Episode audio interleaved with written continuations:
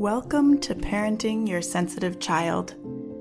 Parenting a highly sensitive child can feel overwhelming, and all the parenting books in the world can only get you so far if your head and your heart are out of alignment with your child's. I'm your host, Julia McGarey. Let's create a new parenting paradigm.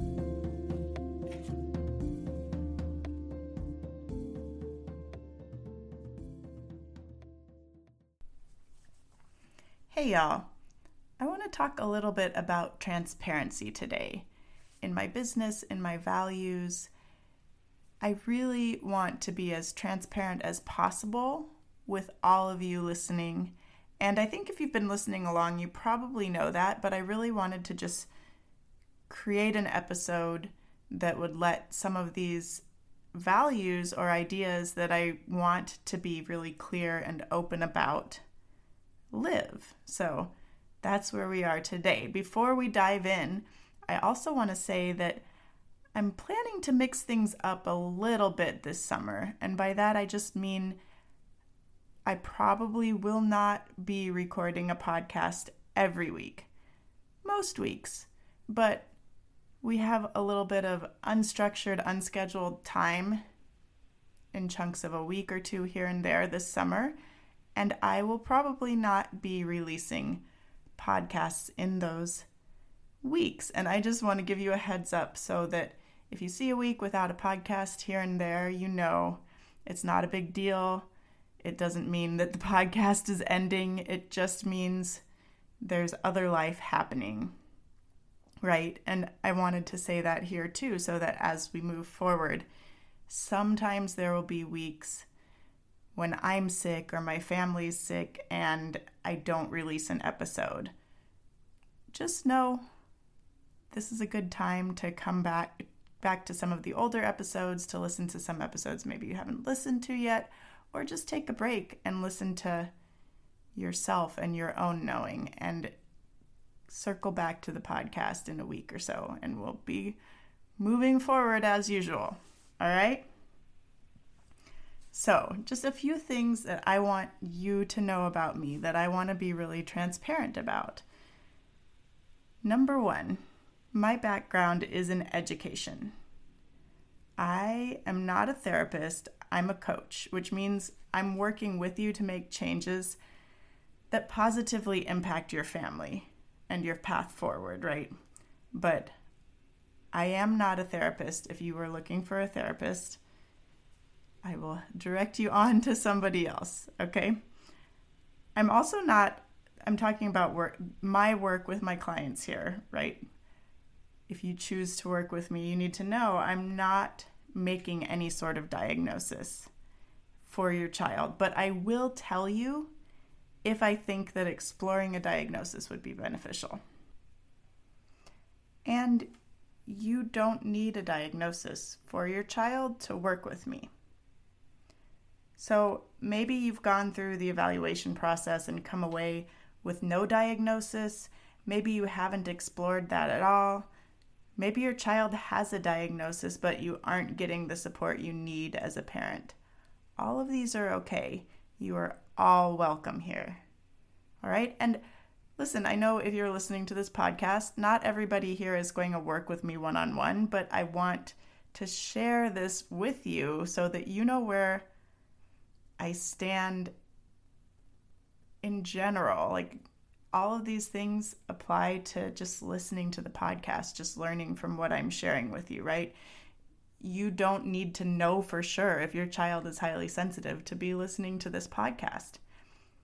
The things that I'm sharing on the podcast, on my email list, and then also with my coaching clients, those things, they're going to be helpful for you no matter whether you know for sure what is going on for your child, if you know your child's highly sensitive, if you have a diagnosis for your child, or if you're just really not sure and you're all you know is that you're struggling, right? Okay, so you're all welcome here, and I am here to support you in whatever capacity I can. Okay, all that said, I also really want to be transparent in some of the thinking I've been doing behind the scenes and some of the ideas that I'm working with um, around neurodiversity and the way different brains work, right? I want to be really clear that I don't think you can talk about high sensitivity or being highly sensitive in a vacuum. Being highly sensitive is a temperament trait, and that means one can be highly sensitive and autistic, highly sensitive and have ADHD, or be highly sensitive and gifted. A lot of my clients have kids that are gifted or twice exceptional, which just means that they're gifted and they have a learning difference of an additional learning difference of some sort, right? So, I aim to be inclusive and I'm doing a lot of work behind the scenes to deepen my understanding of neurodiversity and to show up in a way that is neuroaffirmative. I'm planning to talk a bit more about autism on the podcast.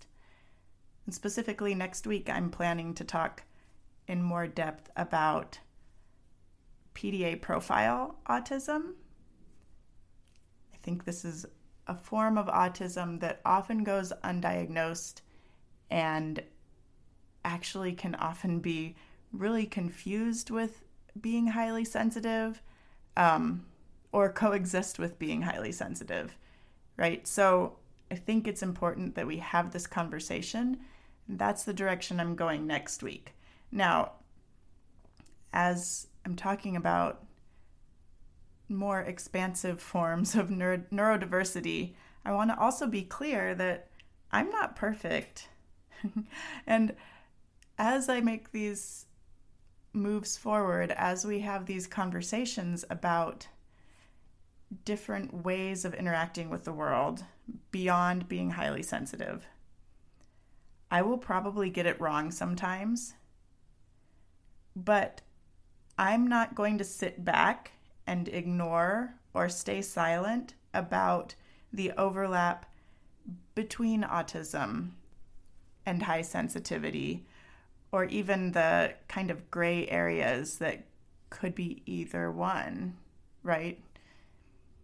I'm not going to sit back and avoid talking about it for fear of causing harm because I really believe that it causes more harm not to talk about it. There's so many kids who never get a diagnosis because it doesn't look like what we think like it doesn't look like the stereotype, right? There are forms of autism that do not look like what we stereotypically think of as autism. And a lot of times, due to other factors paired with that, they there are a lot of kids that just don't get a diagnosis. And it's challenging. It's challenging for them as they try to figure out how they fit in the world and why everything seems so much easier for everybody else and it's challenging for their parents. It's just unfortunate. And I want to do everything I can to help parents recognize when maybe it's not just that their child is highly sensitive, maybe there's something else going on too, so that they can actually figure it out, right? So I may get some things wrong when we have these conversations. I hope that you feel comfortable calling me out if I say something that's not on point. um, and I hope that you know that I'm not going to let a fear of getting it wrong stop me from having conversations that I know need to be had. Okay, I am really doing my best to be aware and intentional and sensitive. I'm doing my best to listen to autistic voices, to listen to the perspectives of people who have ADHD. And I'm trying to take all of that into consideration as I talk to you. I've been thinking about this a lot lately, and I've been doing a lot of learning myself. And I hope to share what I've learned. But I also am looking at having more interviews on the podcast as we move into this territory because I really want to honor authentic experiences, people who actually have the lived experience of being autistic because it's not my experience.